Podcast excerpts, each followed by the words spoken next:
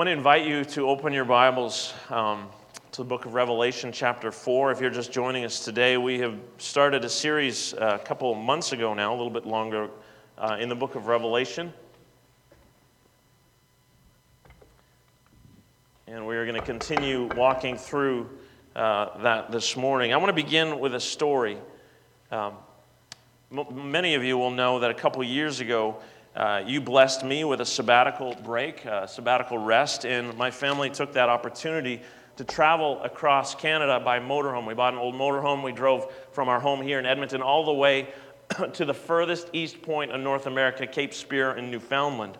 And along the way, we saw a lot of cool things, had a lot of really neat experiences. I want to share about one of those experiences that happened uh, in our nation's capital, Ottawa. We spent a few days there, visited a friend across the border in Hull, Quebec uh, saw the Parliament buildings, walked the, along the Rideau Canal. But one of the coolest things we did was we went and visited Canada's Cold War Museum. Now, the Cold War uh, was that period of history between uh, World War II ending, 1945, uh, and 1989 when the Berlin Wall came down and, and uh, the dissolution of the Soviet Union two years later in 1991.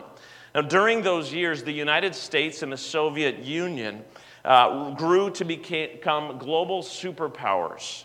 Uh, they were divided sharply ideologically over uh, capitalism, communism, democracy, autocracy. And that bitter rivalry fueled a proliferation of nuclear weapons buildup. Uh, tensions became very high. And in the late 50s, while John Diefenbaker was our prime minister here in Canada, he commissioned the construction of a secret military bunker designed to house key government and military personnel in the event of a nuclear attack on Canada. Uh, we visited this bunker, which is now Canada's Cold War Museum. It was built on a farm about a 20 minute drive from downtown Ottawa, out in a rural farming community, the middle of nowhere, this place called Carp. it, it is 100,000 square foot four story building 75 feet underground.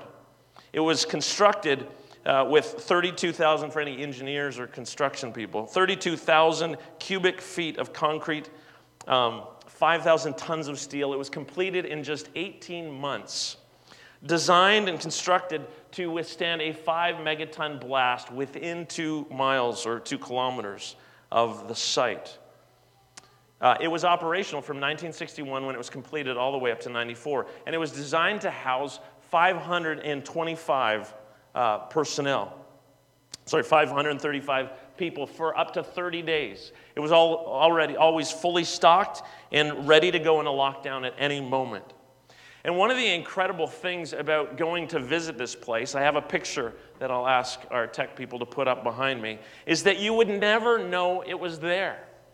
Uh, it's just this steel garage in the middle of a field, basically, in this small rural community. You would never know that there is this massive structure there where 535 people could live for a month underground, just completely unseen. It was a fascinating place to visit, fascinating tour.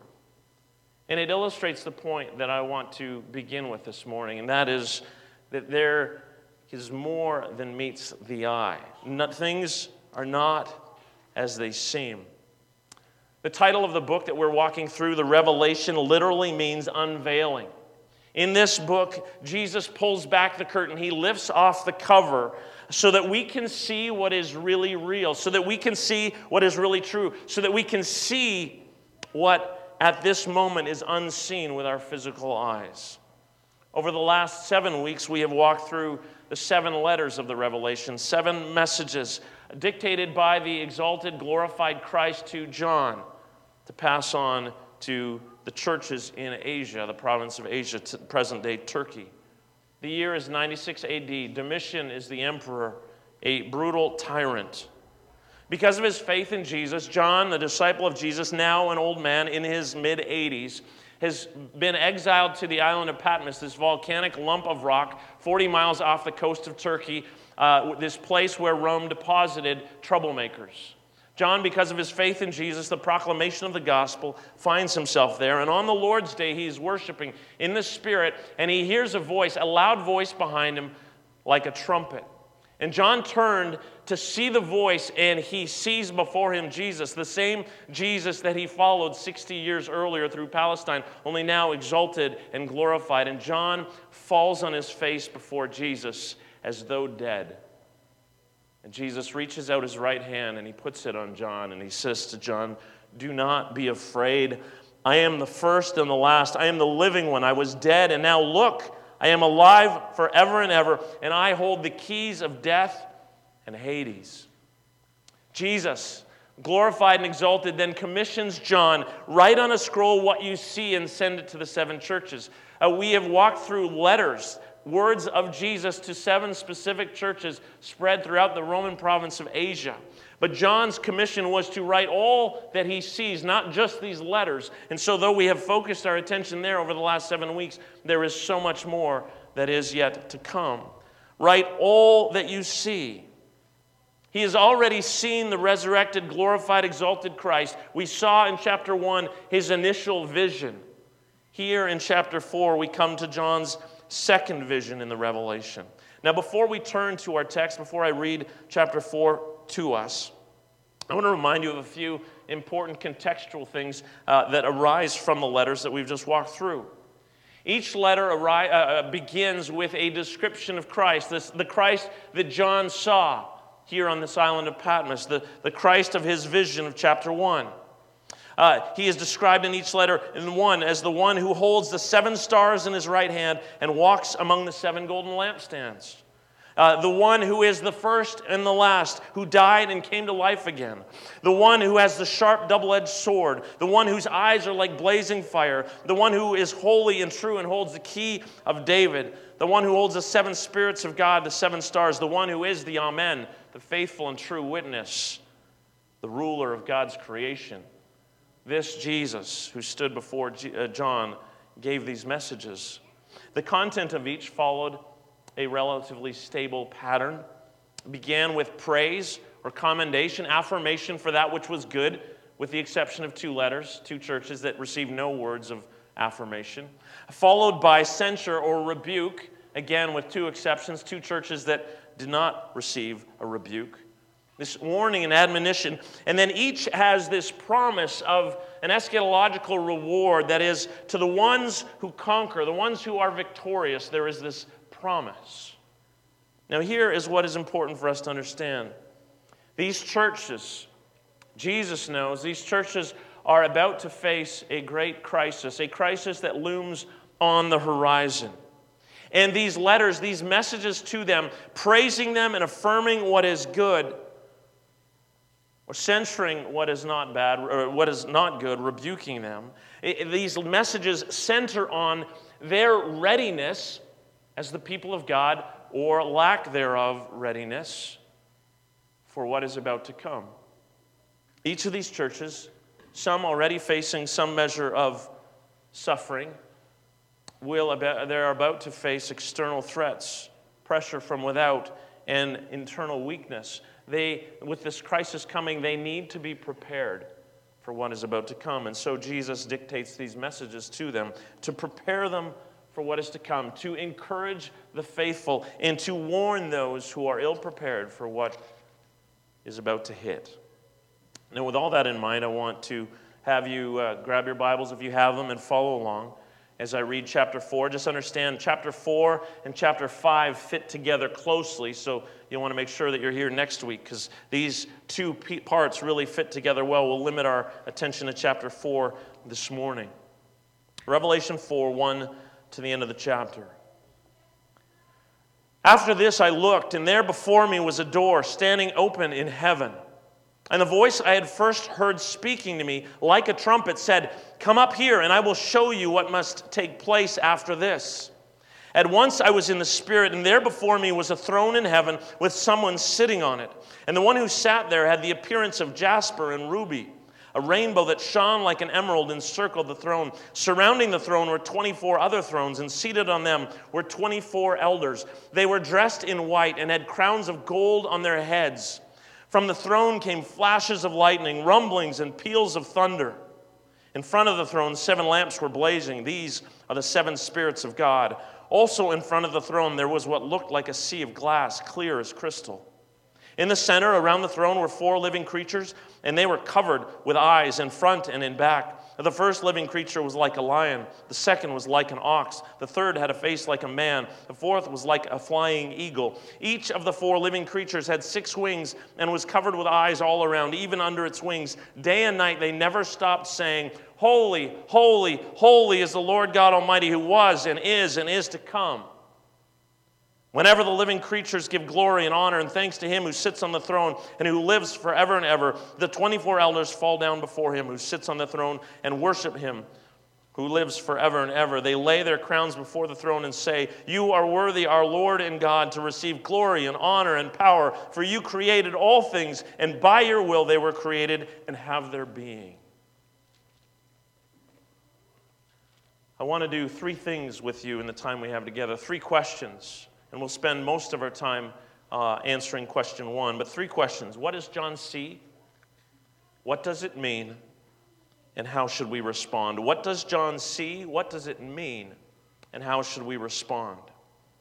John writes, after this, a- a- after what? A- that is, after his initial vision, he was on the island of Patmos in the Spirit, worshiping God, and he hears a loud voice behind him like a trumpet. And John turns to see the voice, and he sees there before him the glorified and exalted Christ. And Jesus commissions him.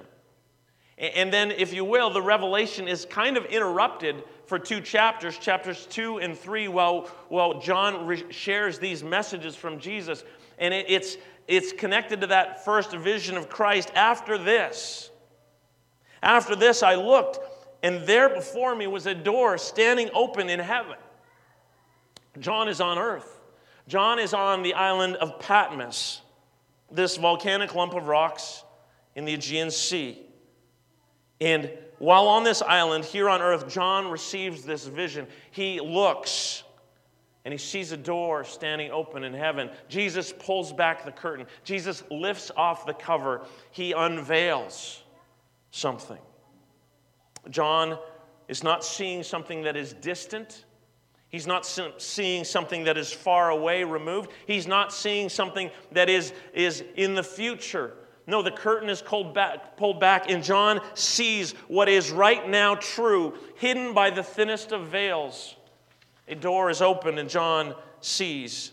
George Caird writes this Heaven is a part of the universe, but a part which is entered by the opening of the spiritual eye rather than by any external form of transit. John looks and he sees a door, a door that is open, and he hears a voice, the same voice he heard earlier, a loud voice like the voice, like a, the sound of a trumpet, the voice of Jesus. Come up here, and I will show you what must take place after this.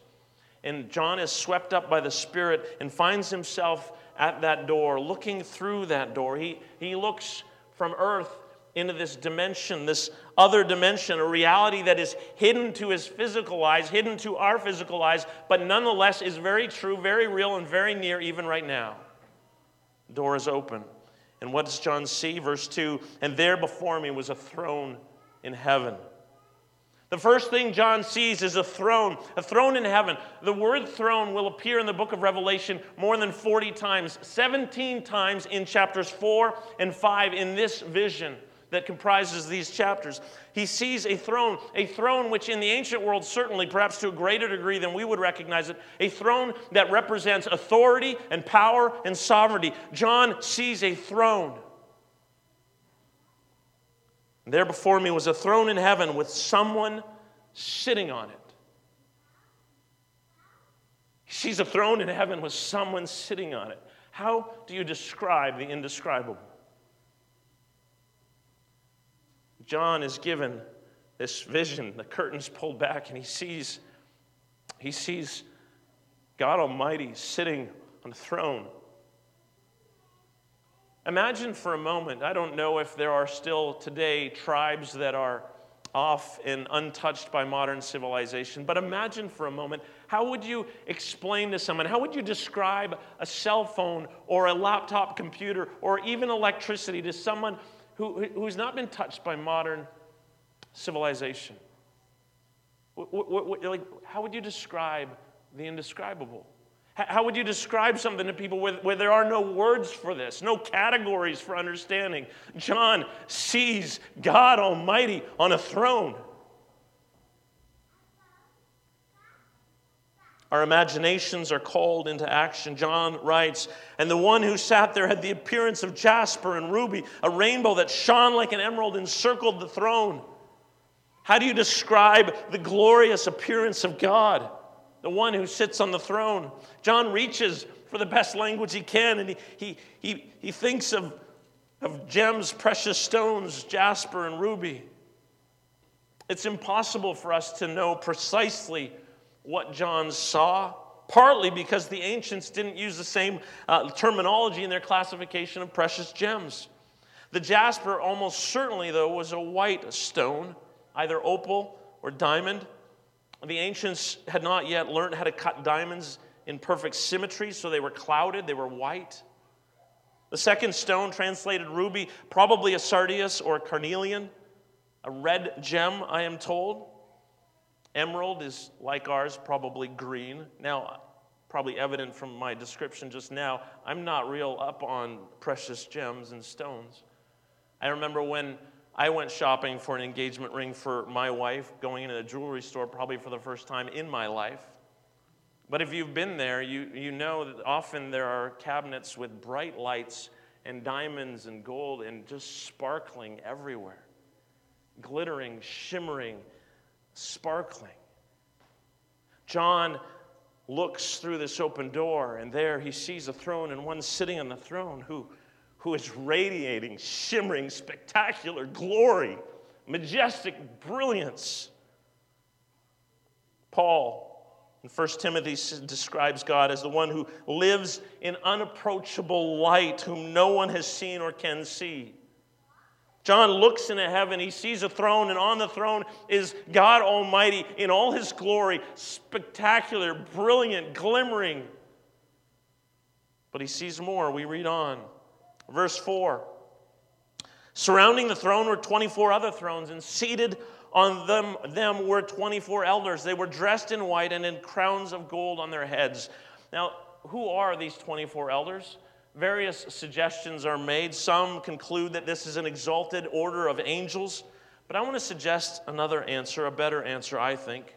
One that is, in fact, uh, suggested in the number itself, in the number 24. Numbers in Revelation, we will see this over and over again. Numbers in the Revelation uh, mean something. Numbers are part of the symbols, part of the imagery. And, and so when, when you hear the number 24 and think about your biblical knowledge, like, does anything come to mind? Maybe not. Not going to do a lot of math. But 24 is 12 plus 12. And 12 certainly is a significant biblical number, right? Because there were 12 tribes of Israel. And when Jesus came and he reconstituted Israel, that is the people of God, he reconstituted the people of God, no longer the tribes, but now around him, he called 12 disciples. 12 and 12 makes 24. I would contend that these elders represent the people of God, the whole people of God, the old covenant people of God and the new covenant people of God, those uh, before Christ, those after Christ. We read on and come to a phrase that we will encounter yet several more times in the Revelation. We read, From the throne came flashes of lightning, rumblings, and peals of thunder. How many of you enjoy a good storm? I have had a few occasions in my life where I've had the joy of experiencing the power, the awesome majesty of, of God through a storm. When I was 21, I think, I was doing construction in Kelowna in the Okanagan. And I lived one summer in a little cabin, 12 by 12, on top of a mountain in the middle of an apple orchard. And I remember one night being woken up as my cabin shook. It was I could not sleep. It was it got a little annoying after a while. It was this amazing demonstration of, of just raw power. From the throne came flashes of lightning, rumblings, and peals of thunder. In, in the ancient world, before things like nuclear bombs, I mean, this was the greatest demonstration of, of power. These are the words John reaches for to describe this experience as he sees this throne with one who shines brilliant light, and there's thunder and lightning and everything shaking. I said to you earlier several times, I think, that the Revelation is comprised of 404 verses and over 500 direct or indirect allusions to other biblical texts. This is one of those moments. This language of lightning and thunder and shaking. Do you remember in the Old Testament story, God delivers his people from slavery in Egypt? He leads them out miraculously, powerfully through the Red Sea into the Sinai wilderness and to Mount Sinai, the place where God had first shown up and appeared to Moses in a burning bush. And God sets limits around the mountain. He says, Do not go near the mountain, do not touch the mountain, you will die because that is where God dwells. God dwells on the top of the mountain. And then he tells Moses to gather the people at the foot of the mountain, not to touch it, but to come, because he is going to come down and he is going to speak so that they hear his voice. And here's what we read in Exodus On the morning of the third day, there was thunder and lightning with a thick cloud over the mountain and a very loud trumpet blast. Everyone in the camp trembled. Then Moses led the people out of the camp to meet with God and they stood at the foot of the mountain. Mount Sinai was covered with smoke because the Lord descended on it in fire. The smoke billowed up from it like smoke from a furnace, and the whole mountain trembled violently. This language of thunder and lightning and, and rumbling is a language from the Old Testament, a language of theophany that is of, of an appearance of God. There can be no doubt that John, as the curtain is pulled back and he's brought to this open door, he sees a throne, and it is God Almighty, the one who has delivered the people, the one they worship. This is Yahweh. Next, John tells us, the next thing John tells us is interpreted for us in the text. In front of the throne, seven lamps were blazing. These are the seven spirits of God. You may recall, if you've been with us, we encountered this language of seven spirits earlier on in chapter one, and I contended then, I'll contend again, that this is speaking of the Holy Spirit. Not that God has seven spirits. Seven, again, is a symbolic number we're going to encounter over and over again through the Revelation. Seven speaks to the completeness, the fullness. The seven spirits is simply saying the, the, the full uh, fullness of the Spirit's ministry. This chapter, together with chapter 5, will, will reveal to us God, uh, the triune God, Father, Son, and Spirit. Here we are encountering Yahweh on the throne, and before the throne, the Holy Spirit. And in the next chapter, we will encounter the Lamb who was slain, Christ the Son, Father, Son, and Spirit, Yahweh, the God who is one and yet has revealed himself in plurality. Before the throne is the Spirit of God. And then we read also in front of the throne there was what looked like a sea of glass, clear as crystal. How are we to understand this part of the vision? Well, in the ancient world, the sea was thought to be the place of chaos, the source of evil. Darrell Johnson writes this People of John's day feared the sea, for it represented the forces of chaos that are always trying to suck the orderly cosmos back into the void. The sea was understood in the ancient world as a place of cosmos uh, or chaos, the place from which evil came. In fact, at the end of the Revelation, we're going to read that there will be no more sea. Here before the throne is the sea, but it has been stilled, it has been calmed. Chaos is subdued before God. At this point, the vision gets a little bit stranger yet. We read beginning in the middle of verse 6 In the center, around the throne, were four living creatures, and they were covered with eyes in front and in back. The first living creature was like a lion, the second was like an ox, the third had a face like a man, the fourth was like a flying eagle. It's hard to know what to do at this point. Again, some suggest that the four living creatures represent another exalted order of angelic beings. That may be the case. I want to suggest a different answer. I want to suggest rather that these four creatures represent, speak to uh, animate creation, all of God's creatures. Four is the number of creation. The scripture speaks regularly. The four corners of the earth, the four winds, the four points on a compass. I would contend that these four creatures represent God's creation, animate creation. I'm reminded of the great hymn, All creatures of my God and King. Lift up your voice and sing. Here, I would suggest that we encounter in the 24 elders the people of God, the whole people of God, and in these four creatures, all of God's animate creation before Him, worshiping. What about the wings and the eyes? You know, this isn't a math problem when we have to try and figure out every detail. This is, this is just engaging our imagination. And this language clearly comes from the book of Ezekiel and the book of Isaiah. We go there and we encounter creatures like this with wings and with, with eyes. Listen to this from Isaiah 6. In the year that King Uzziah died, I saw the Lord high and exalted, seated on a throne. And the train of his robe filled the temple. Above him were seraphim, each with six wings. With two they covered their faces, two they covered their feet, and two they were flying and they were calling to one another, Holy, holy, holy is the Lord Almighty. The whole earth is full of his glory. I could read on other texts from Isaiah and Ezekiel. This language comes from their language that John would have been informed with. And so John reaches for this language to describe what he sees. And even the song of these four living creatures echoes the song of the seraphim in Isaiah. And we've ne- nearly come to the end of what John saw. He's described what he's seen. But in the last verses of our text, he yet describes what happens, what he saw happening. Verses 9 to 11 Whenever the living creatures give glory, honor, and thanks to him who sits on the throne and who lives forever and ever, the 24 elders fall down before him who sits on the throne and worship him who lives forever and ever. They lay their crowns before the throne and say, You are worthy, our Lord and God, to receive glory and honor and power. For you created all things, and by your will they were created and have their being. What does John see happening? What does John see? John sees a throne.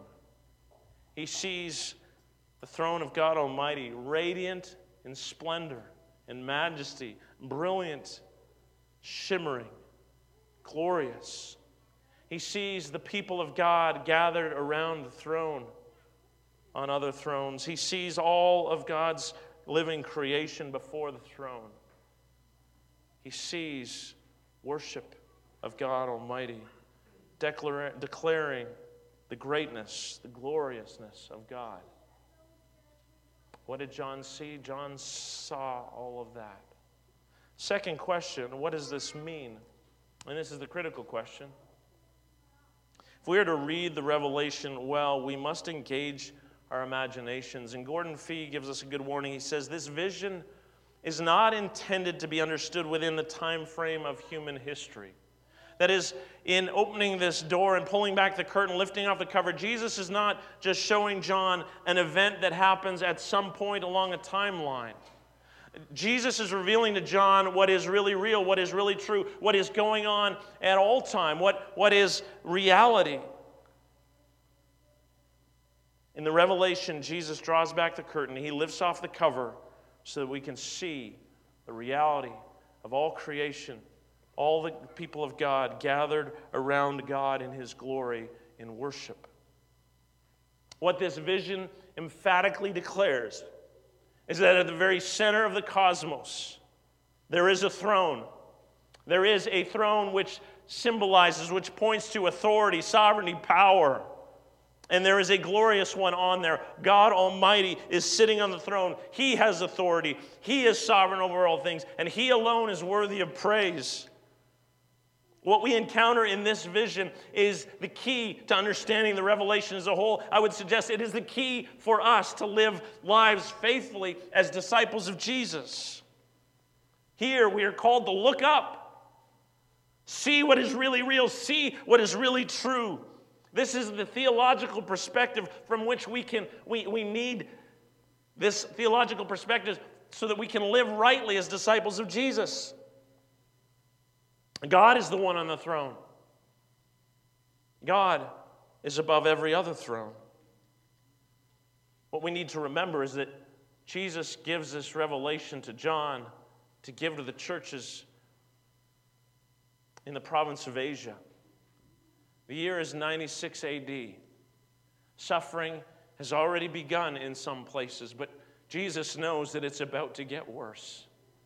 He knows that his people are about to face the crushing pressure of an empire that is utterly at war and opposed with his kingdom. We will see that as we walk through the chapters ahead. And Jesus is seeking to encourage the faithful and to warn those who are not ready for what's coming. And he says to them, There is a throne above every other throne. There is a throne above the throne of Rome. There is a throne above the throne of Domitian. There is one who is sovereign. There is one who is powerful. There is one who is glorious. There is only one who is worthy of your praise, of your worship, of your life. John Stott writes this What could a few defenseless Christians do if an imperial edict were to banish them from the face of the earth? Already the powers of darkness seemed to be closing in upon them. The hearts of Christians began to tremble like the trees of the forest in the wind. And to believers living in this time, with this crisis about to break, where things were about to get worse, Jesus pulls back the curtain, and John sees that there is a throne that is above every other throne, and that there is a glorious king who sits upon it. And he says, Look, a throne. I want to suggest, in response to a third question, how should we respond? I want to suggest two, two responses, two movements. First, this vision, this text, needs to move us to worship. We were created to worship. To be human is to be a worshiper. It's not a question of whether you will worship or not. It is merely a question of who or what you will worship. Some of you might be familiar with David Foster Wallace, an American novelist and English professor who tragically took his own life in 2008. Wallace writes this. This is a long quote, but I want to read it to you. In the day to day trenches of adult life, there is actually no such thing as atheism. There is no such thing as not worshiping. Everybody worships. The only choice we get is what to worship. And the compelling reason for maybe choosing some sort of God or spiritual type thing to worship be it Jesus Christ or Allah, be it Yahweh or the Wiccan Mother Goddess or the Four Noble Truths or some inviolable set of ethical principles, is that pretty much anything else you worship will eat you alive. If you worship money and things, if they are where you tap real meaning in life, then you will never have enough, never feel you have enough. It's the truth. Worship your body and beauty and sexual allure, and you will always feel ugly. And when time and age start showing, you will die a million deaths before they finally plant you. Worship power, you will feel weak and afraid, and you will need ever more power over others to keep the fear at bay. Worship your intellect, being seen as smart, you will end up feeling stupid, a fraud, always on the verge of being found out. It's not a matter of if you worship, it's a matter of who or what we worship. To be human is to be a worshiper. The Westminster Shorter Catechism asks this question What is the chief end of man? And in response, the answer is simply this the chief end of man is to glorify God and enjoy Him forever. We were made by God for God. We were made to worship Him. We were made to give Him praise, to declare His greatness, to give Him thanks and honor. I want to speak for a moment to those here or online with us this morning who have not put their faith in Jesus. I want you to know, I want you to hear, I want you to think deeply right now about who it is what it is that you are worshiping, what it is you are looking to to satisfy the deepest longings of your heart because you are a worshiper. And I want to declare to you that God loves you, that Jesus came, God in the flesh, out of love for you and gave his life for you so that you would know him, so that you would worship him, because that is what you were made for to know him and worship him, to delight yourself in him and Him alone and anything else you pursue. And you can try this, but anything else you pursue will leave you empty, will leave you unsatisfied. will leave you longing because until you rest in Jesus, you will remain restless. You were made to worship Him. To all of us, this is the end for which we were created to worship God, to praise God, to join in with this heavenly worship service. I love what Darrell Johnson writes. He, he writes, When we go to worship, we are entering a service already in progress. Worship does not begin with us and it will not end with us. When we gather to worship, we step into a worship service that has been going on for a long time. Jesus pulls back the curtain, he lifts off the cover. John sees a throne, and around the throne, he sees the people of God worshiping. He sees all of creation worshiping. That is a worship service, a worship gathering that goes on from all eternity. It's not one moment in time, it's not on a timeline. This is a vision of what is really real God in His glory being worshiped. And I love this idea that, that worship never begins with us, we step into a worship already in progress. And when we live as worshipers, one, the one who sits on the throne, when we worship Him above everything else, we will find ourselves transformed. We will find our lives changed, our affections changed. Eugene Peterson writes The end result of the act of worship is that our lives are turned around. God, not the ego, is the center. The self is no longer the hub of reality as sin seduces us into supposing. When we worship the glorious and almighty one who sits on the throne, we begin to live in light of what is really real.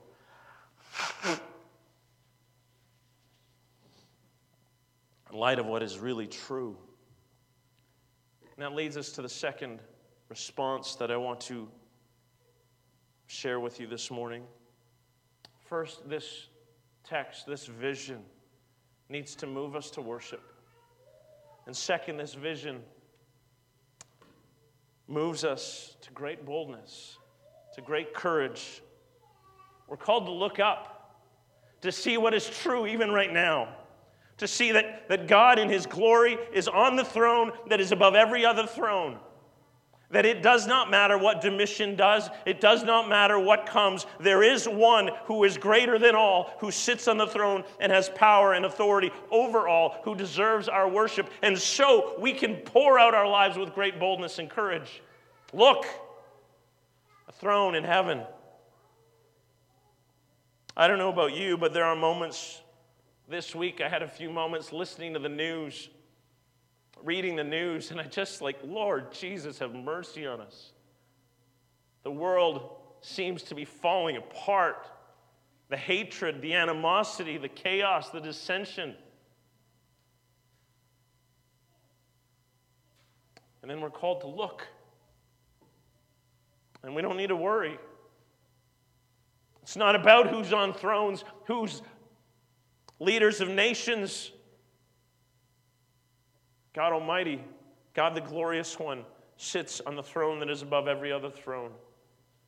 And that, brothers and sisters, that can give us such confidence, such courage that we can step into each new day as disciples of Jesus because we see this throne that we know what is really real. We know what is really true. Though it is unseen with our physical eyes, it is so true and real, and it's right there, right behind the veil. Things are not as they seem. There is more going on than we can perceive with our physical eyes. There is a throne that is above every other throne. There is one who sits on that throne who is glorious and powerful and sovereign, who is worthy of praise, who is worthy of worship, who is worthy of glory and honor and power. The one who is over all things because he created all things. The one whom we were made to know and to worship.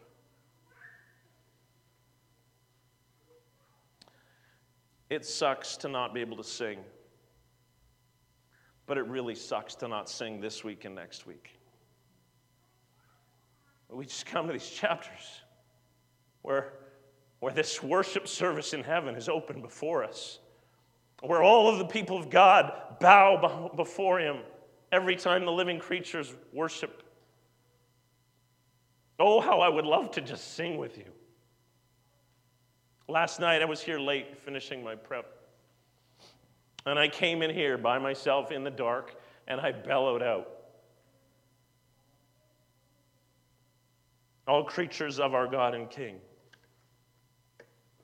To you we lift our voices, let them ring. I don't remember the lyrics, sorry. Comes when I sing. We were made to worship the one who sits upon the throne that is above every other throne.